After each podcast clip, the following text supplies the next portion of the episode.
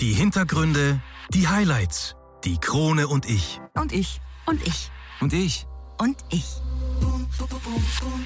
Kronenzeitung. Ich spreche mit dem zweimaligen Olympiateilnehmer und Vize-Weltmeister Hanno Doschan übers Bordercross und dabei verrät er mir nicht nur was über diese Großereignisse, er erzählt mir auch, warum er bei einem Weihnachtsfest ja, so bitterlich geweint hat, weil scheinbar das Christkind keinen passenden Karton gefunden hat und auch welches Motivationstattoo er sich hat stechen lassen. Aber wie immer, hört er am besten selbst rein.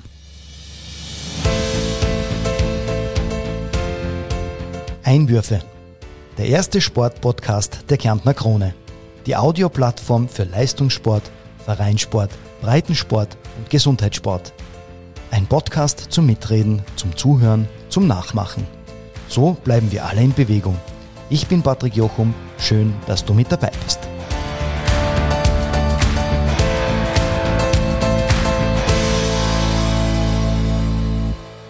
Ja, recht herzlich willkommen und in der heutigen Episode von Einwürfe begeben wir uns wieder auf die Piste und sind auch wieder nur mit einem Brettel unterwegs, denn es geht heute ums Bordercross. Äh, natürlich haben wir dafür den ehemaligen Profisportler und Vize-Weltmeister Hanno Doschan eingeladen. Hanno, schön, dass du da bist. Ja, es freut mich auch, hier zu sein. Also Danke für die Einladung. Sehr, sehr gerne, Hanno. Wir starten gleich rein mitten in ein Thema. Ähm, wir haben in unserem Sportpodcast bereits sehr viele Sportarten kennengelernt. Ähm, auch einige Wintersportarten waren da dabei, die von Kärntnerinnen und Kärntner ausgeübt werden. Ähm, aber vorab, erklär uns einmal bitte, was denn genau eigentlich das Bordercross ist. Also Bordercross ist ähm, eine Form vom Snowboarden, eine Disziplin vom Snowboarden, bei welcher man zu viert oder zu sechst äh, sich oben beim Startgate, also so nennt man das da oben, gleichzeitig wegstartet und äh, versucht halt eben als schnellster ins Ziel zu kommen. Und ähm, dazwischen gibt es Hindernisse wie Steilkurven, Wellen, Bahnen, also Roller sagen wir mir dann dazu, oder halt eben Sprünge. Und überholen ist erlaubt, äh, schupfen, umreißen nicht, so ganz grob. Äh, reinfahren kann man aber jemanden theoretisch. Ach so, passiert, ja. also Körperkontakt schon, ähm, wenn es nicht jetzt aktiv irgendwie genau. ein Bodycheck wäre, sozusagen. Genau, es gibt ja ein paar so genauere Regeln, wie beispielsweise in der Einfahrtsgerade jetzt, wenn man äh, aus dem Start rausgeht, da darf man bis zum ersten Element keine Kreuzungen machen, da muss man geradeaus fahren. Mhm. Äh, sobald dann aber das erste Element vorbei ist, kannst du deine Wahl der Linie selbst entscheiden und sollte da halt jemand vor, neben dir, wie auch immer sein, musst du es dann mit ihm ausmachen. Sehr schön formuliert. Äh, die Strecke, du hast das schon ein bisschen angesprochen, ist eigentlich relativ eng mit diversen Herausforderungen, nennen wir es einmal so. Du hast schon gesagt, Schanzen, Kurven, äh, Senken etc.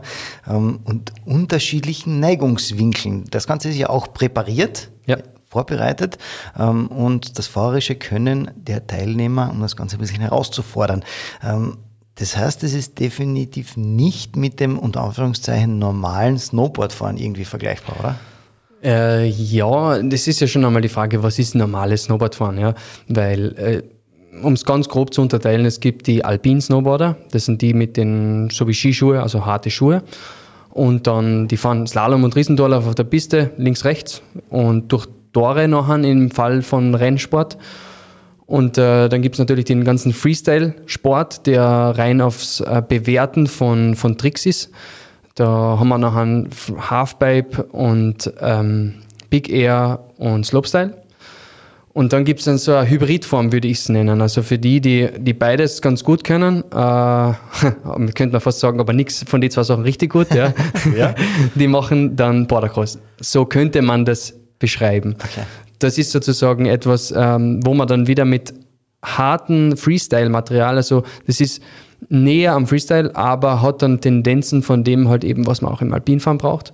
Und äh, da geht es dann über Chancen und durch Kurven, um halt eben möglichst schnell zu sein, das wiederum die Ähnlichkeit zum Alpinsport hat. Mhm.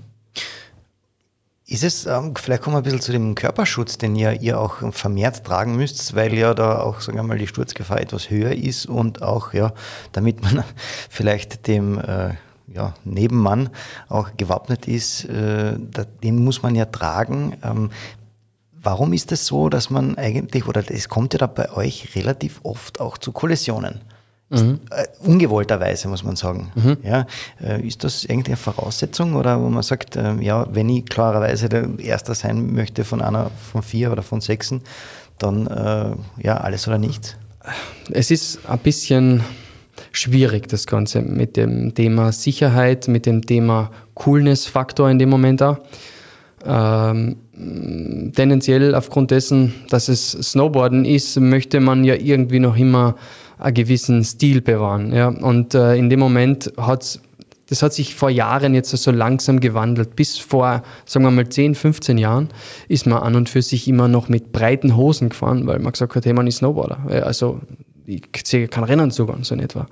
Und äh, das war also ein Gentleman's Agreement, an den sich alle gehalten haben.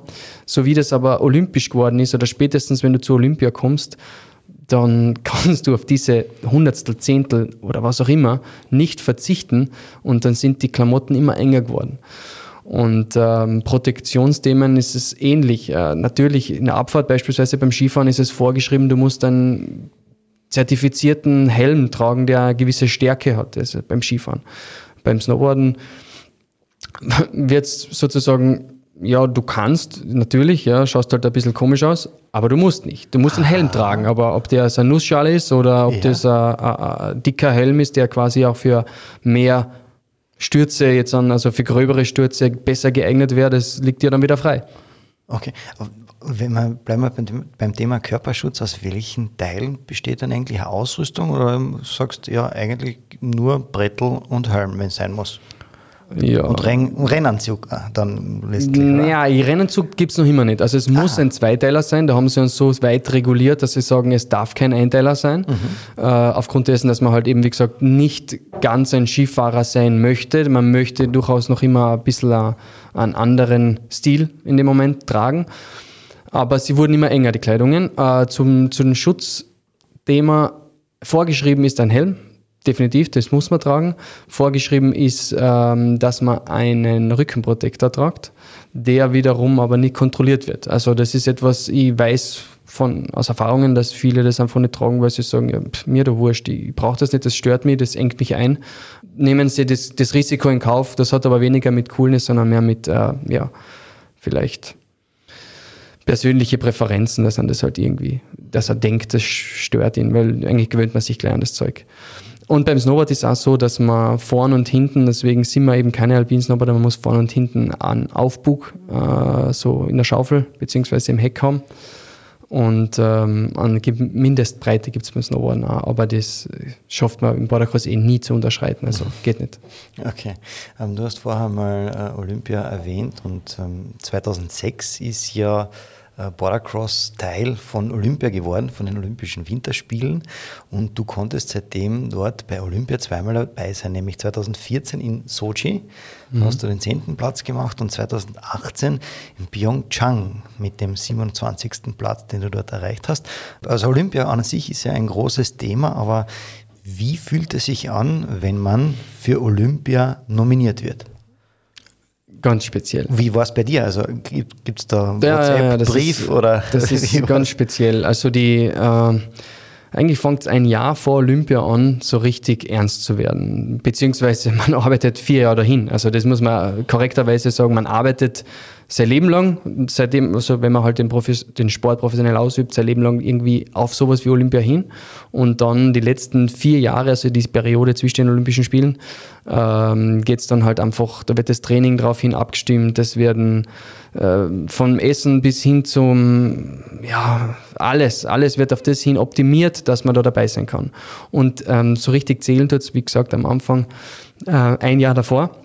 Da müssen an die Ergebnisse gebracht werden. Meistens hat man ein Jahr vor den Olympischen Spielen äh, oder das Jahr davor erstmals oft, also zumindest war es bei meinen Destinationen so, das waren ja doch äh, ja, Sochi und Pyeongchang, also da hat man sonst nicht so viel Weltcups gehabt, aber die müssen davor einen Weltcup austragen, um dann halt eben drüben Olympische Spiele zu haben. Jetzt dann war dieser Testevent, den man da gehabt hat, natürlich essentiell entscheidend, ob du starten darfst oder nicht, weil liegt es da grundsätzlich oder nicht. Das war das Erste. Und dann halt mhm. ein Jahr davor wird es dann richtig eng, wird es dann richtig, da kommt es auf die Platzierungen drauf an. Und in Österreich sind wir ein gutes Land, das vier Startplätze an und für sich fix hat. Du musst aber erst einmal unter die besten vier sein in deiner Sportart. Also das ist natürlich auch kein Honigschlecken. Mhm. Und du warst einer von diesen Vieren. Und Zweimal, ja. ja. jeweils, genau.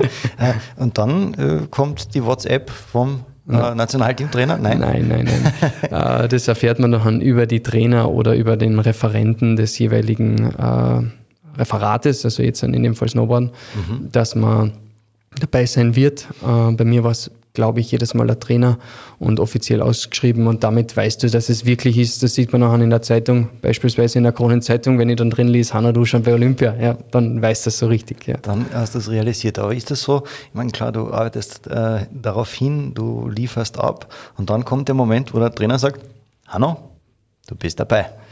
So in etwa, so? ja, so in etwa ist es, ja. Also dann, dann an und für sich wird es dann, boah, also immer sich beim letzten Mal. Also das war jetzt an Pyeongchang, war zwar das Ergebnis nicht so gut, aber das Hinzittern ist immer so ein Thema. Gell.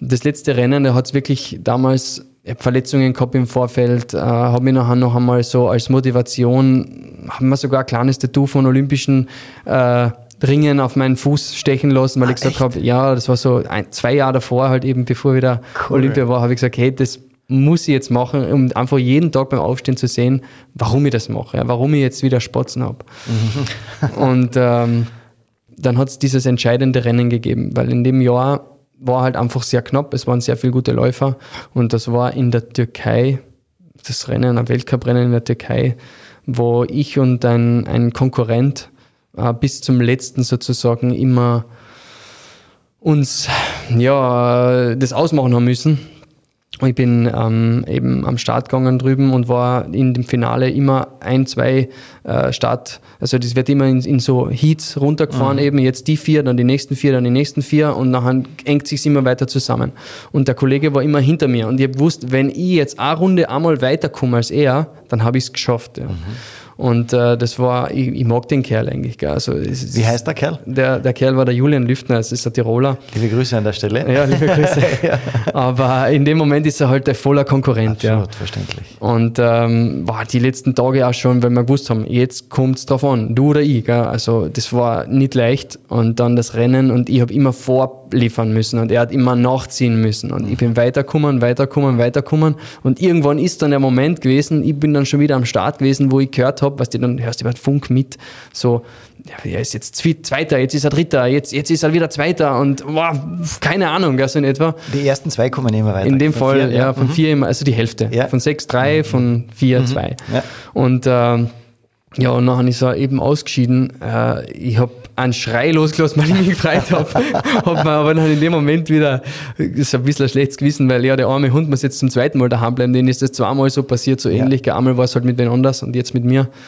Ja, und äh, am Ende überwiegt halt das Glück nachher.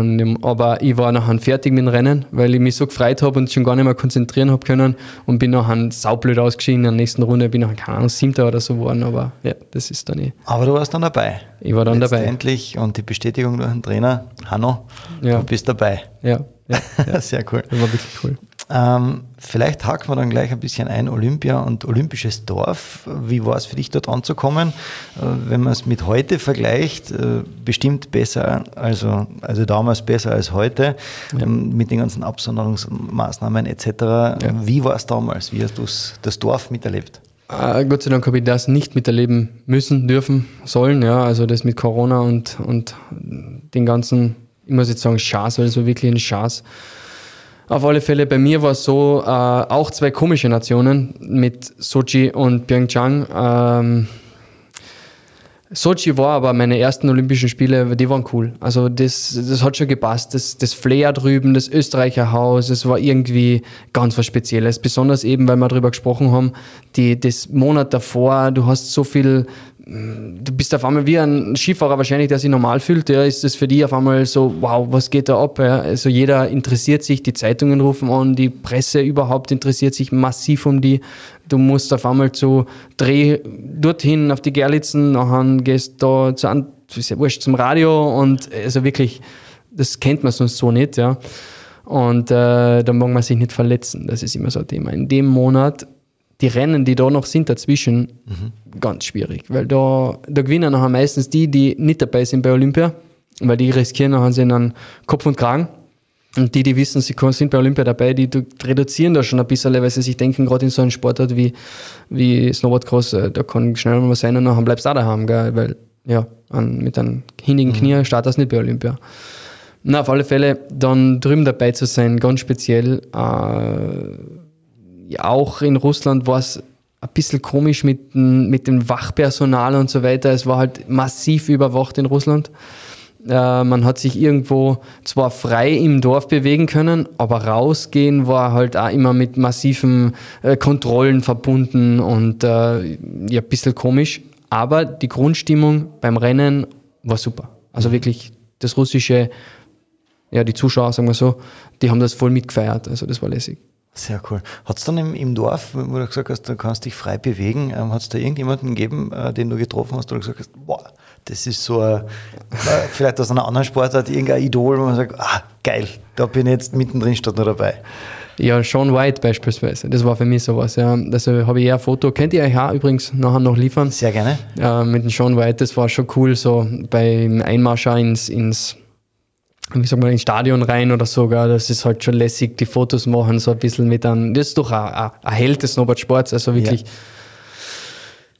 Das ist eigentlich das größte Idol, weil wenn man auf Skifahren schaut, da haben wir die besten in Österreich und die kennt man vom ÖSV nachher. Persönliche okay. gut.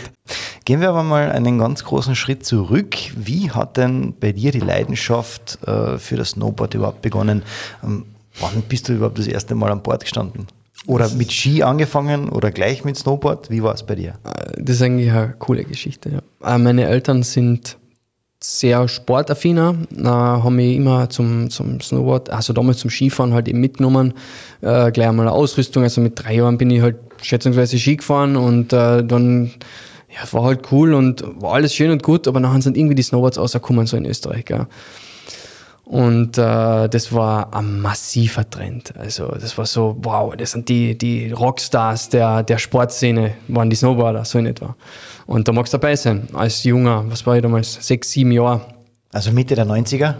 Ja, war dieser ja, Boom? Ja, ne? ja, ja, genau, mhm. ja, genau. Ich bin 89 geboren und, ja. und 95 habe ich noch angefangen halt eben, oder ich habe mir das gewünscht vom Christkind damals, mhm. äh, ich hätte gerne ein Snowboard, ja. ja, ja dann, muss sagen, zum Glück hast du das bekommen. Also, ja, warte ab, die Geschichte wird noch besser. Die Geschichte wird noch besser. Und äh, mit sechs Jahren bist du aber schon so weit ähm, fit im Kopf, dass du so bist, ja, so fit, du verstehst schon, wie groß ein Paket sein muss, dass ein Snowboard reinpasst. Gell? Mhm. Und ich habe mir das vom Christkind gewünscht, wollten nichts anderes, ich wollte nur dieses Snowboard. Ja. Äh, und nachher Tag der Bescherung. Ich gehe da rein halt eben zum Christbaum, es brennt, es ist alles wunderschön. Ich laufe hin zum Christbaum, schau hin unterm Baum und sehe in dem Moment, das, da ist kein Snowboard. Das geht sich nicht aus. Das geht sich nicht aus. Das ist kein Paket, das ein Snowboard sein könnte. Ja. Und bin in Tränen ausgebrochen. Ich war fertig mit der Welt. Ich habe mir gedacht, hey, fuck, ich will nur das. Warum kriege ich das nicht? Das Christkind ist böse. Also mhm. Oder war ich böse vielleicht im letzten Jahr? Keine Ahnung. Ja. Auf alle Fälle hat mein Vater mich dann getröstet und hat gesagt, du, Hanno, das Christkind hat kein passendes äh, Papier gefunden und keinen passenden Karton gefunden, schau einmal unter den Teppich. ah, echt? Ah, cool. Und dann habe ich unter den Teppich geschaut mit verblährten Augen, ja, da ist mein Snowboard. Gell. Und das war so prägend für mich, muss ich echt sagen. Und ähm, habe das nachher mit zum Schlafen genommen. Ich bin nachher, glaube ich, eine Woche, zwei Wochen, keine Ahnung. Also bis wir halt endlich Snowboard fahren gegangen sind, ist das Ding bei mir im Bett gewesen.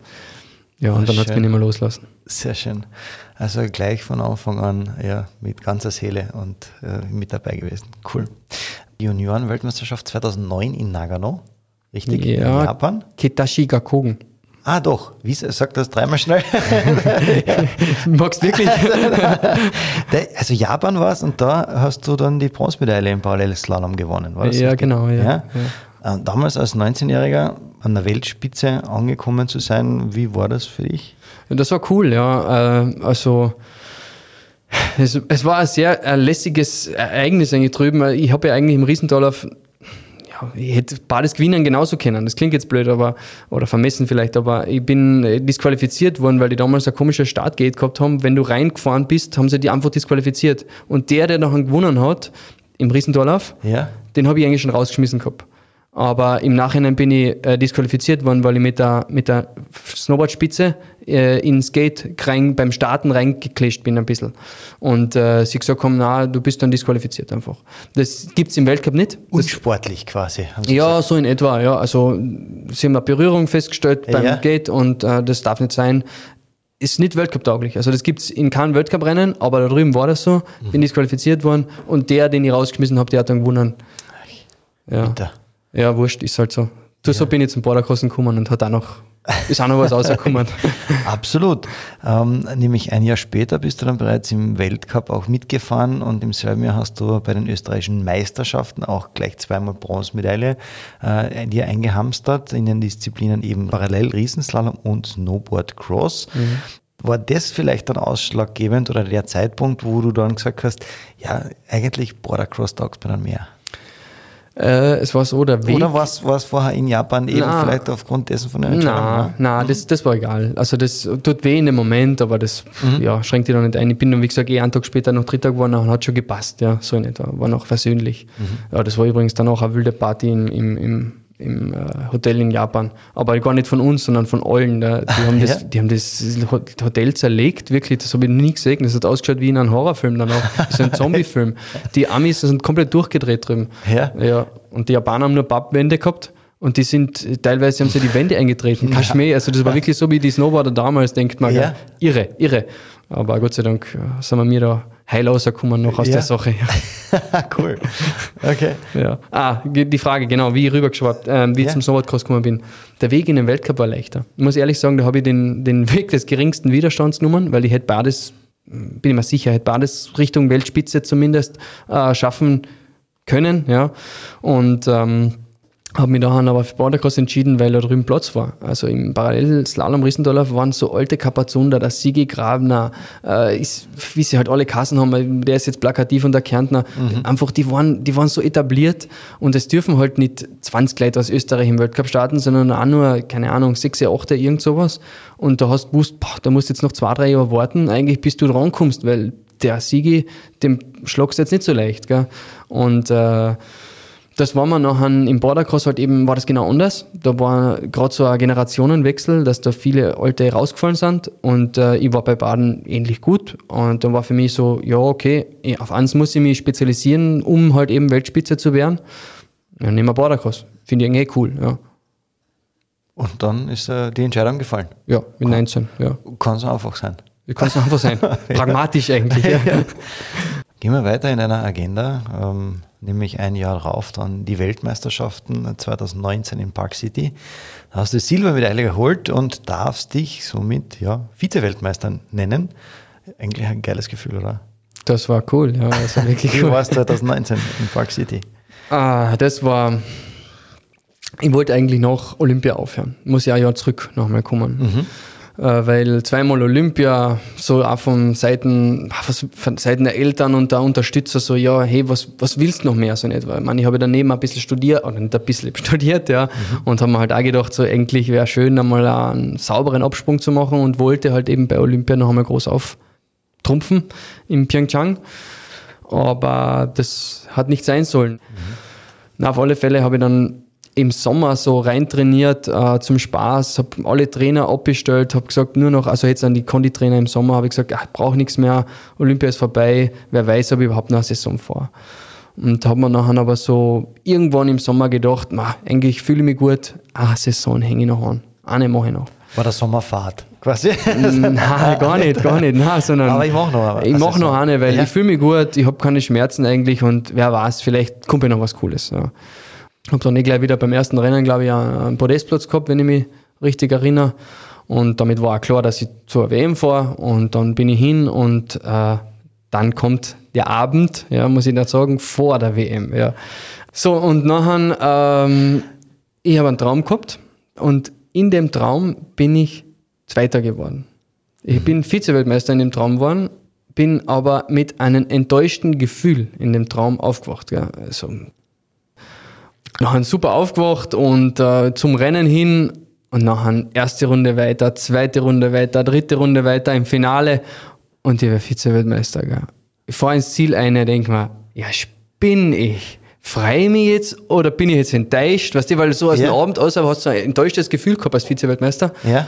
Und dann war ich kurzzeitig so irritiert von der Situation, weil ich eben, ja, Ist es echt, ist es nicht echt? ja genau, so ein ja. bisschen, ja genau. Und dann, boah, genial. Also du, wie man, ist doch Ja. super, freu dich. Ja. Also, ja, dann habe ich mich echt gefreut, ja. Und ja, bevor wir noch hören, welche Karriere er nach der Karriere begonnen hat, das Ganze gibt es nach einer Pause, also dranbleiben. Es lohnt sich. Zurück mit Teil 2 und mit meinem Gast Hanno Doschan. Hanno, du hast wie ja, viele Profisportler neben deiner aktiven Sportlerkarriere ja auch eine Berufsausbildung gemacht.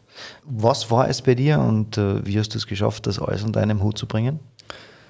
Ähm, bei mir war immer so, dass es von zu Hause aus dieses Agreement gegeben hat mit meinem Vater, dass ähm, nie nur der Sport im, im, im reinen Mittel Lebensmittelpunkt stehen sollte ähm, oder mit den Eltern so abgesprochen.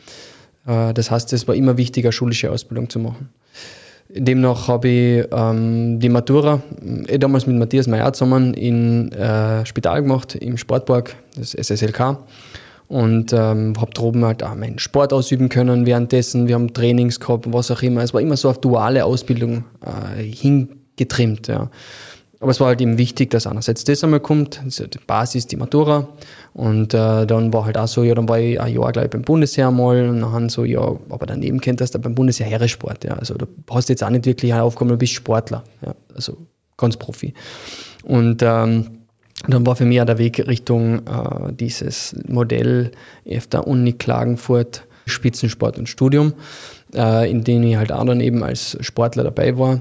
Da haben wir ja im Endeffekt hast du das normale Studium absolvieren müssen, das hat es dann nichts da Sport geblieben. Du hast einfach nur eine Ansprechperson auf der Uni gehabt, was ja sehr hilfreich bei mir war. Bei mir war es der Dekan Schwarz, also von, von der Wirtschaft heraus, der mir halt bei den ein oder anderen Themen, er oder seine Assistentin, helfen hat können. Und so habe ich halt eben den Bachelor dann abgeschlossen und äh, habe danach den, den Master halt eben in, auf der Uni Krems gemacht in Marketing und Vertrieb. Ähm, Hanno, du bist aber auch ähm, Generalsekretär beim Kärntner Landesskiverband. Ja. Ähm, was sind dort deine, deine Ziele und Visionen? Also der Landesskiverband, das ist ja, das hat sich jetzt vor eineinhalb Jahren ergeben, eben, dass der damalige Geschäftsführer äh, gesagt hat, so die, er möchte eigentlich nicht weitermachen oder er kann nicht mehr richtig weitermachen und die Sekretärin damals hat eben äh, ist in Pension, gegangen und so bin ich dann ähm, ja, nicht gefragt worden. Ich bin ja darauf aufmerksam gemacht worden, dass der Job ausgeschrieben wird und habe mich dann beworben, ganz regulär und dann hat es Bewerbungsverfahren gegeben und ich bin halt eben dann da jetzt so rein äh, oder bin es ist für mich gestimmt worden, sagen wir so und ähm, das war dann ja einmal spannend eigentlich auch zu sehen, was läuft denn hinter den Kulissen in einem Sportverein, in einem Sportverband, ja.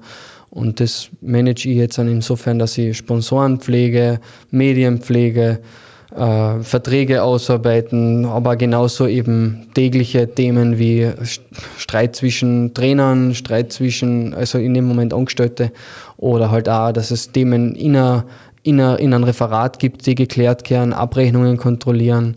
Es ist sehr facettenreich eigentlich, ja. Sehr umfangreich, denke ich mir gerade. Und ähm, was würdest du sagen, wäre so deine oberste Vision? Was möchtest du dir als vielleicht kurz-, mittel- oder langfristiges Ziel setzen? Ähm, ich möchte den Skiverband, das war so meine, meine Eingangs-, meine Vision, die ich ähm, im Einstellungsgespräch gehabt habe. Äh, ich möchte den Skiverband in eine neue, in eine neue Riga führen, in eine neue Ära führen.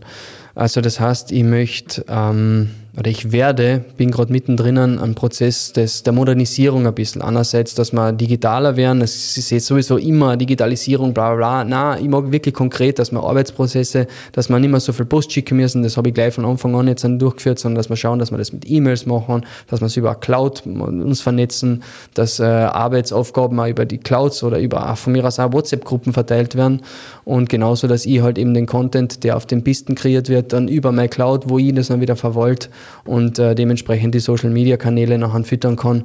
Das sind die Themen, die aktuell halt einfach anstehen. Und äh, zudem möchte ich aber dem Skiverband da ein bisschen ein neues Gesicht geben. Es ist ein sehr, ein sehr, äh, am- wie soll ich sagen, den Skiverband gibt es seit über 120 Jahren oder sowas. Gell? Also wirklich, es ist alt eingesessen und funktioniert super, keine Frage. Aber das Moderne, das Coole, das äh, irgendwie, das geht mir ab. Das ist mir abgegangen. Es war einfach so, ja, den gibt's. Das ist als Traditionsverein.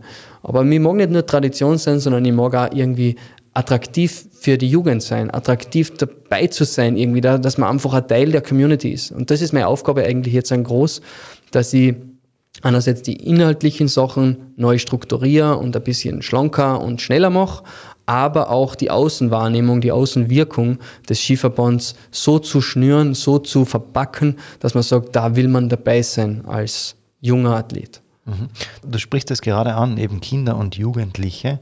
Vielleicht, welchen Tipp würdest du einem Kind geben, um genauso erfolgreich zu sein in dem Sport, wie es du geworden bist?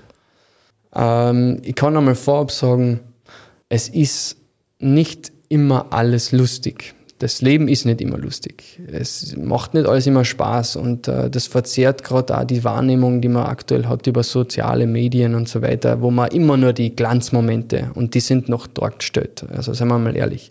Keiner wird sich von den schlechten Zeiten so richtig zeigen. Und ähm, das ist halt auch im Sport so. Die Rückschläge, die kehren dazu. Die muss man akzeptieren, die muss man schlucken in dem Moment und einfach sagen, ja, aber jetzt erst recht. Und nur wenn du das mitbringst und oftmals die, die das in die Wiege gelegt kriegen, das Talent, die werden nicht richtig gut. Die sind gut als Kinder, aber richtig gut wirst nur, wenn du arbeitest.